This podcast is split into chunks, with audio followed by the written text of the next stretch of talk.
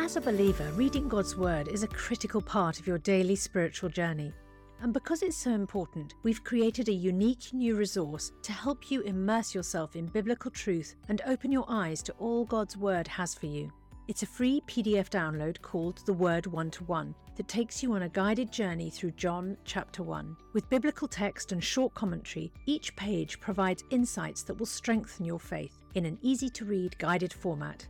There's truly no other resource like this. Download your free P D F copy today at premierinsight.org forward slash resources. That's premierinsight.org forward slash resources.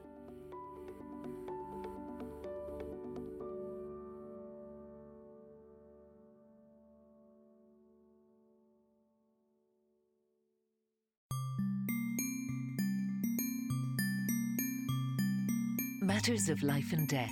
A podcast from Premier Unbelievable.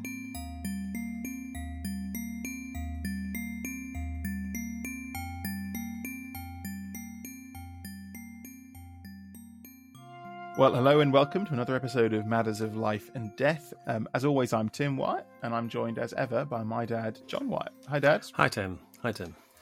So today we're going to do another one of our quickfire Q and A episode with some questions from you guys. Thanks as always for sending those in. Um, uh, we really enjoy hearing what you're thinking about and giving us lots of interesting uh, stuff to, to discuss.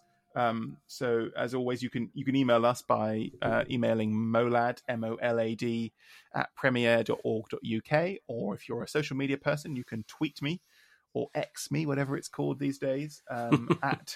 T S Wyatt, W Y A T T. Um, our first question today, Dad, comes from someone called Stephen, um, and he's responding to our recent uh, episode about evolution. Um, and he says, while I would agree with you both on favouring a guided creation, I'm currently studying at a, a world-class science university, shall we say, uh, and um, in the Christian Union there have many friends who do, do actually believe in the literal six days Uh, creation present in Genesis. Um, they are obviously people who striving to work and embrace and continue scientific theory, but they defend their position by saying that God is powerful enough to have created a supposedly old world in six days. And so that uh, God did create, as Genesis says, but then placed into creation fossils and carbon decay and the light-distant galaxies and everything else to give the appearance of an old world and universe. Uh, this view doesn't sit entirely well with me because it gives the impression of a misleading creator, but I'd be very interested to hear your thoughts on this. Yeah, fascinating stuff. And, uh, you know, I, I'm aware of the fact that uh, this is often called young earth creationism. And it was one of the things we did talk about in our podcast, the the idea that uh, taking a very literalistic uh, timing of the dates in Genesis, you can calculate that the creation happened a matter of thousands of years before Christ, and that um, and therefore uh, all the um, scientific evidence of an old uh, Earth and the age of the universe and so on, all this is incredibly wrong, at orders of magnitude wrong. And, and we talked about this before, haven't we, that the problem with that position is that it basically says that the entire foundation of modern science uh, is is based on a hideous, hideous failures and, and mistakes, um, and that therefore um, the obvious implication of that is that is that all science that is based on this fundamental physics is uh, completely unreliable, and and yet, you know, it, that's the science which underpins absolutely everything that we're using all the time. It certainly underpins the internet that we're communicating with at the moment, the, the computers we're using, and um, it underpins the use of I, the, the mobile phones and G P S and everything else, which are all constantly testing the laws of physics, um, which are based on quantum physics, on general relativity, and, and so on. So, um, I, I think that it it's very hard to accept that modern science is so completely and utterly mistaken and fooled. Is it possible that that God um, is working in this way? Well, well, if if you take the the orthodox understanding, Christian understanding of science, which is one that I have completely uh, accept and have reflected about and taught. And, and that is the idea that, that science is a way of following God's own thinking, of that, that what the what the research scientist is doing as they investigate the structures of of of the world, of the cosmos, of the universe, is they are, in Kepler's famous phrase, phrase they are thinking God's thoughts after them. That, that we are, in other words, it wasn't Einstein that invented the general laws of relativity, the way that science, that space curves around Uh, massive objects. It was God who who wrote those laws, but Einstein's mind, astonishingly, was able to work them out. And there's a famous quote, I think it's from Einstein, that says that the most mysterious thing about the universe is its comprehensibility. In other words, why on earth can a pathetic little carbon-based life form um, and the pathetic little brain that evolved according to naturalistic evolution theories, you know, our brains, our central nervous systems evolved in order to, to help us find berries hmm. on the African savannah and ways of getting away from saber-toothed tigers. And hmm. actually, I'm not sure there were saber-toothed tigers on the African savannah. But, you know, you, I you, take your point. You take the point. Um, but why on earth should that pathetic little central nervous system be able to do things like write symphonies and, and do all the astonishing things that the human brain can do, but then in particular understand the fundamental laws by which the cosmos hmm. is developed? But of course, from a Christian point of view, if we are made in God's image, then there is it's it's understandable that there's some kind of homology between the human mind and the divine mind, the creator's mind. We're able to follow the divine reasoning, the divine logic, the divine physics. So to me, that makes total sense. And, and you know, working as a research scientist, I had a real thrill about the idea that I was trying to think God's thoughts about protecting babies' brains uh, after him, uh, that God had locked into the into the creation uh, pr- protective mechanisms and so on. I guess to, to flesh out the question then, what about, because I agree the only way you can really credibly kind of believe in contemporary science um, and also want to hold to a literalistic understanding of Genesis is that um, God has uh, built into the world the appearance and the, uh, you know, the constants and all the forces and everything that point towards a billions of year old Earth, but actually secretly made it in six days, you know. And so when he created the world, he he made it with all the universe, all the, the various galaxies drifting apart from each other at a constant rate, which, you know, we can we can wind the clock back to a big bang, but actually they were actually created millions of light years apart and, you know, all that kind of stuff. Like, in theory, yes, I believe God could do that if he wanted to, but what it has never made sense to me is why he would he would seek to deliberately and inexplicably mislead people and bake into his creation evidence, millions of pieces of evidence that point to the world working one way when he actually did it another way. You know, it's a neat way of resolving the issue if you are a, a young Christian evangelical scientist who wants to maintain what they were told at church and what they're learning in the lab.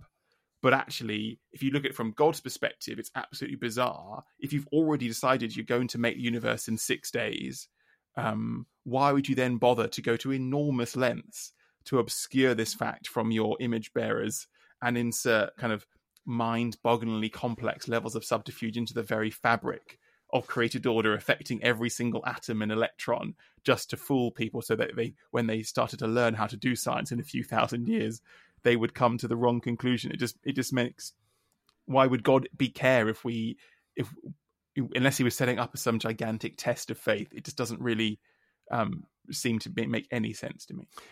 Exactly. So that it, it does fundamentally question the character of God, because yeah. instead of, in the Orthodox understanding, God deliberately enabling human beings, supporting and encouraging human beings to understand the way the world is made, what what is being proposed is that God deliberately designs the cosmos as in, to be intensely deceptive, mm. intentionally deceptive, um, and therefore fools not only uh, all these atheistic, disbelieving scientists, but also manages to fool the vast majority of his followers and believers who are in, are in all conscience trying to understand the universe. So, so he, he sets out to deceive uh, vast numbers of uh, of uh, of his followers, um, and that seems to be, be so so egregious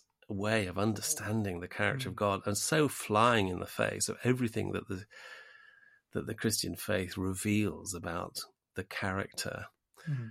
and nature and the faithfulness of God. One of the things that one of the wonderful uh, attributes of God um, is um, described in the Old Testament by the Hebrew word emet, which is usually translated faithfulness.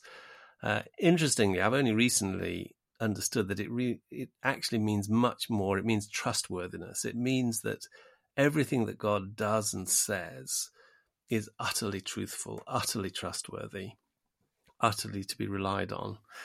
And yet what's being proposed here is actually God is anything but trustworthy. God is God is is is using his uh, power in order to deceive and uh, and mislead. And and it just seems it's impossible to me to worship a God like that. Hmm. Particularly a God who ultimately wants to be known and to be loved and to be in communion with us so much that he sends his own son at unbelievable cost to, to build a bridge to us. You know, this is a God who longs, who who grieves our, the, the separation and the distance that exists between his people and himself.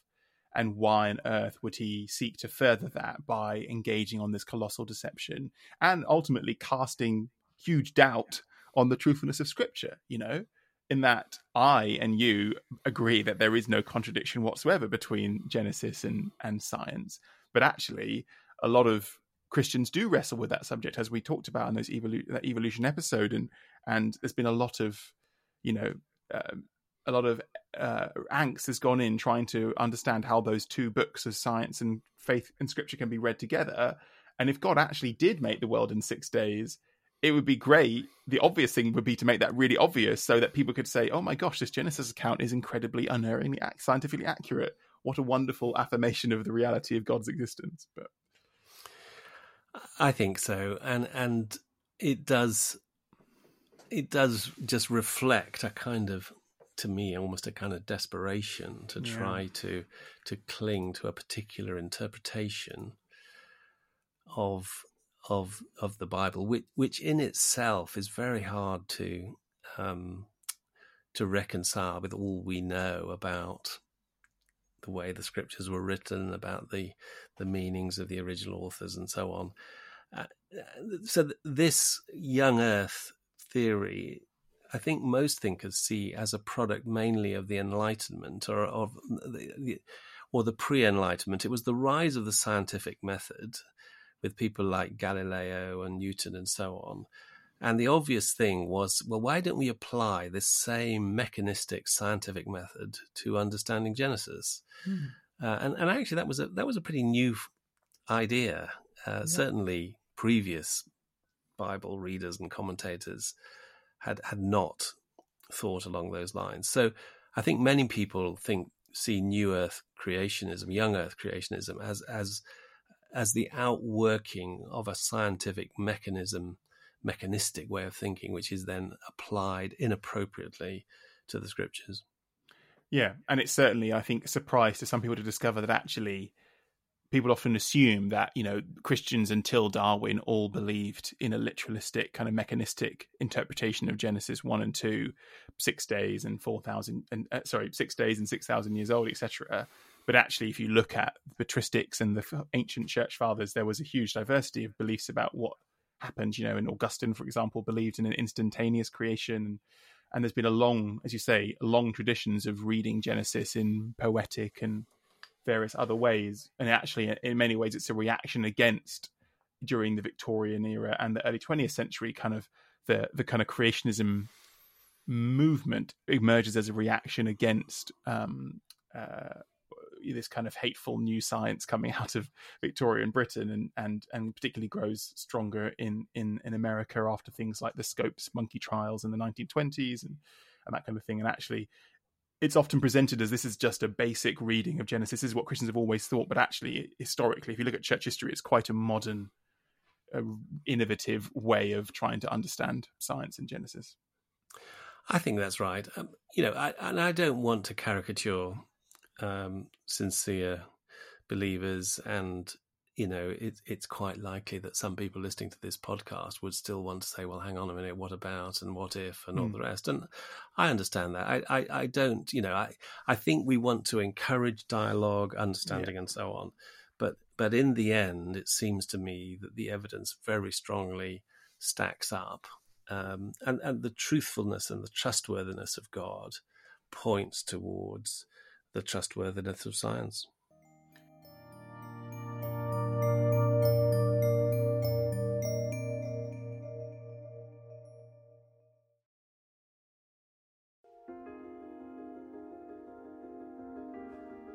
Before we rejoin the rest of today's podcast, I've got a very special offer for you to help you have an even more meaningful spiritual experience this Easter. As you know, N T Wright is without doubt one of the greatest Christian thinkers and apologists of our time. And some of Tom Wright's answers to questions about Jesus' death, resurrection and return are some of the most poignant and thought-provoking. That's why we've created a brand new downloadable devotional resource that's perfect for the Easter season, featuring these questions and Tom's answers. This five-day devotional journey titled Jesus' Death, Resurrection and Return is only available to friends like you as our thanks for your gift today. And remember, your support is truly critical to help us keep these resources and podcasts like Ask N T Wright Anything and Unbelievable going strong, because this ministry is completely funded by friends like you. So please give the very best gift you can today and make sure to download your copy of Jesus' Death, Resurrection and Return devotional at premierinsight.org forward slash matters of life and death. That's premierinsight.org forward slash matters of life and death. Thank you.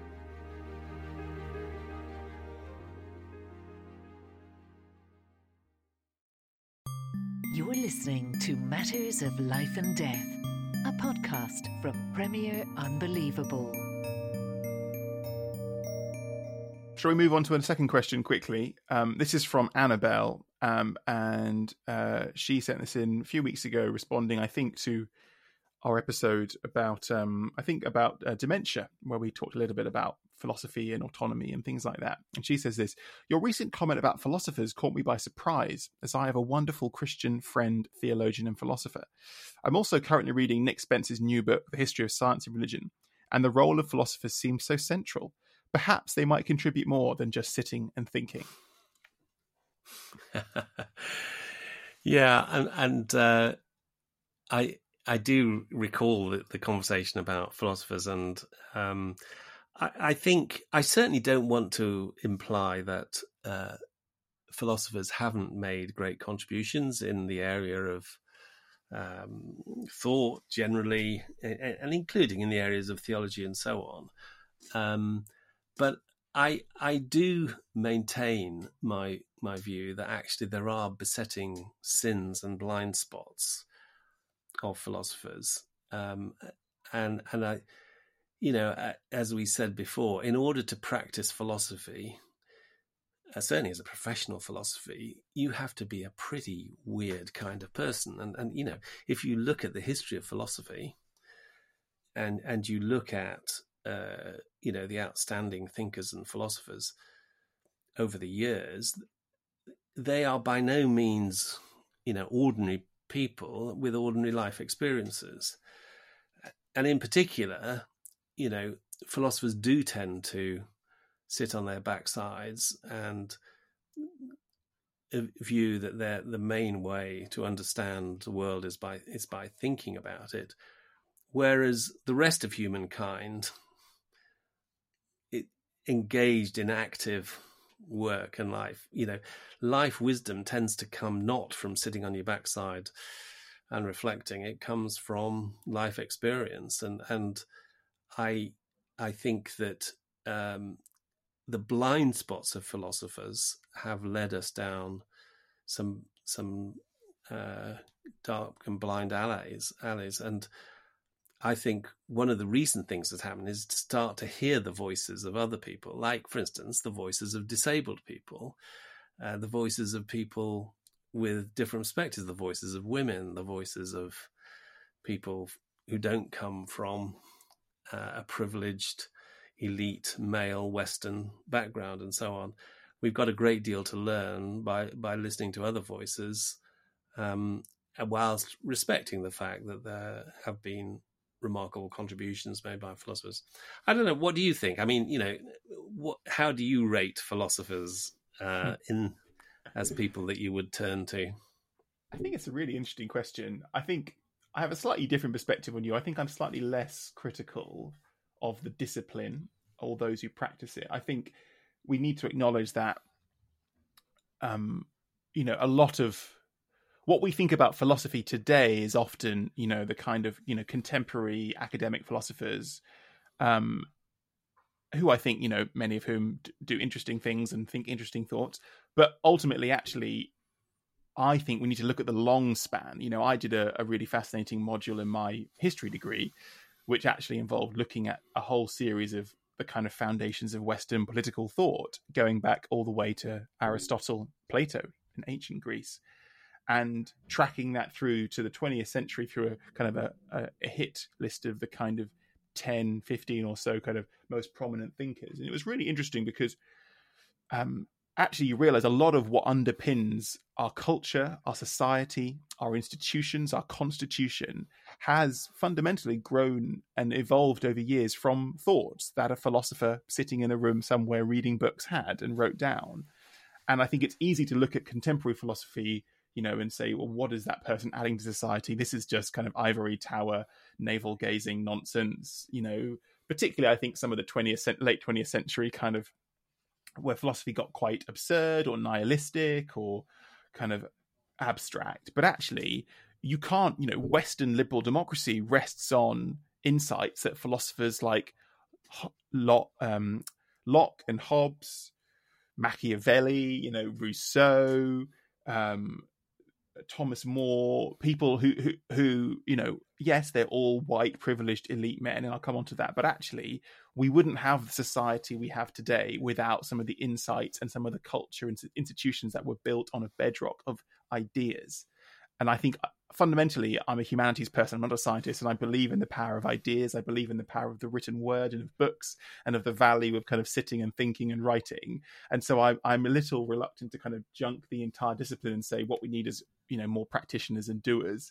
Um, however, all of that said, I agree with a lot of your critique that philosophy has often been an incredibly kind of narrow profession, and that it is in desperate need, as frankly would so would be professional history or sociology or a lot of these dis- humanities disciplines, is in desperate need of being grounded in in, in a di- much more diverse range of people doing it. You know, more women, uh, more ethnic minorities, more people from from lower social classes, uh, disabled people, whatever. You know, it is not healthy for an entire kind of intellectual firmament to be built up by people representing an incredibly kind of narrow cast of the of the societies they're thinking for. But I do believe there is value and merit in the idea of a discipline which says, let's think deeply about the world and try and draw conclusions and, and bat ideas around.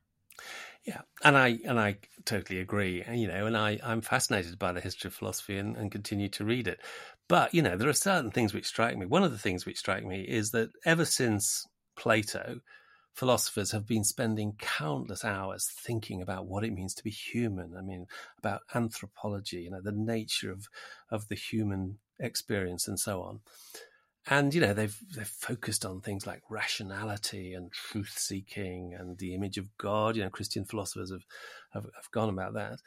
And utterly astonishingly, in the history of philosophy, uh, it appears that virtually nobody has ever really thought seriously about the the reality that human beings are dependent organisms who come into this world utterly and totally dependent on the love and care of others, and who live every, almost every minute of their lives in dependence on other people, as being a fundamental defining property of what it means to be human. And if you think about it, well, why didn't they ever think that? Well, answer, I'm not dependent. I, I, I sit on my, in my sofa and, and food appears. Uh, and, uh, you know, I, I'm cared for and looked after, and people do my washing and uh, remove my uh, excreta and, and provide me with with water, and, and and it just happens. So I don't need to think about it. It's invisible. It's not it's not part of being human. And it's only Alistair MacIntyre, world-class philosopher, who writes a book called Dependent Rational Animals, where for the first time a philosopher actually writes a whole book about how dependence is a fundamental feature of being human. You know, and, the, and the, he's a late twentieth century philosopher after two millennia or more since since Plato. And yet, you know, if you'd gone to any mother with a newborn baby and said, what strikes you about about being human? You know, just tell us what you think about it means to be human. You know, any mother would say, you know, the thing that strikes me, how utterly and totally dependent it means to be a human baby. So, in other words, you know, why did that whole aspect of being human was completely Uh, ignored as being irrelevant uh, by philosophers? And I, I think you could point to many other blind spots. Not, that's not to decry the value of what they did achieve. It's just to point out that they were capable of extraordinary blind spots, which ordinary human beings living ordinary human lives would have told them in an in an in a blink of an eye. Hmm. Yeah, I agree with all of that. I guess my, my thought would be, in response to the question, the answer is n- not do we need less philosophers, but I would say the answer is we need more philosophers. We need more, we need to broaden the pool, we need to broaden the intellectual soil that they're working from. We don't want to say, you know, get out of your ivory tower and come and do a real job. We want to invite more people up the ivory tower so that the philosophy that is produced by the discipline and by the academics and by the the people who devote their lives to this kind of weighty thinking is of greater value and is more grounded in the reality of human beings and life as it truly is. Right, let's call it quits there. Um, thanks so much for listening, everyone. Um, uh, as always, um, we'd love to hear more of your questions, more of your disagreements. Um, it's really helpful for us to hear wh- where we've got our own blind spots, which I'm sure are legion. no, uh, there is the thought. Uh, so do get in touch with us. You can email molad, M O L A D, at premier dot org dot U K. You can tweet me on Twitter uh, at T S Wyatt. Um, And do go to Dad's website, john white dot com, for plenty more things to stimulate your own thinking, um, even some engagement with philosophy. I'm led to believe in a few of the a few of his articles. Um, but thanks for listening. We'll be back next week with another episode. Uh, until then, bye bye.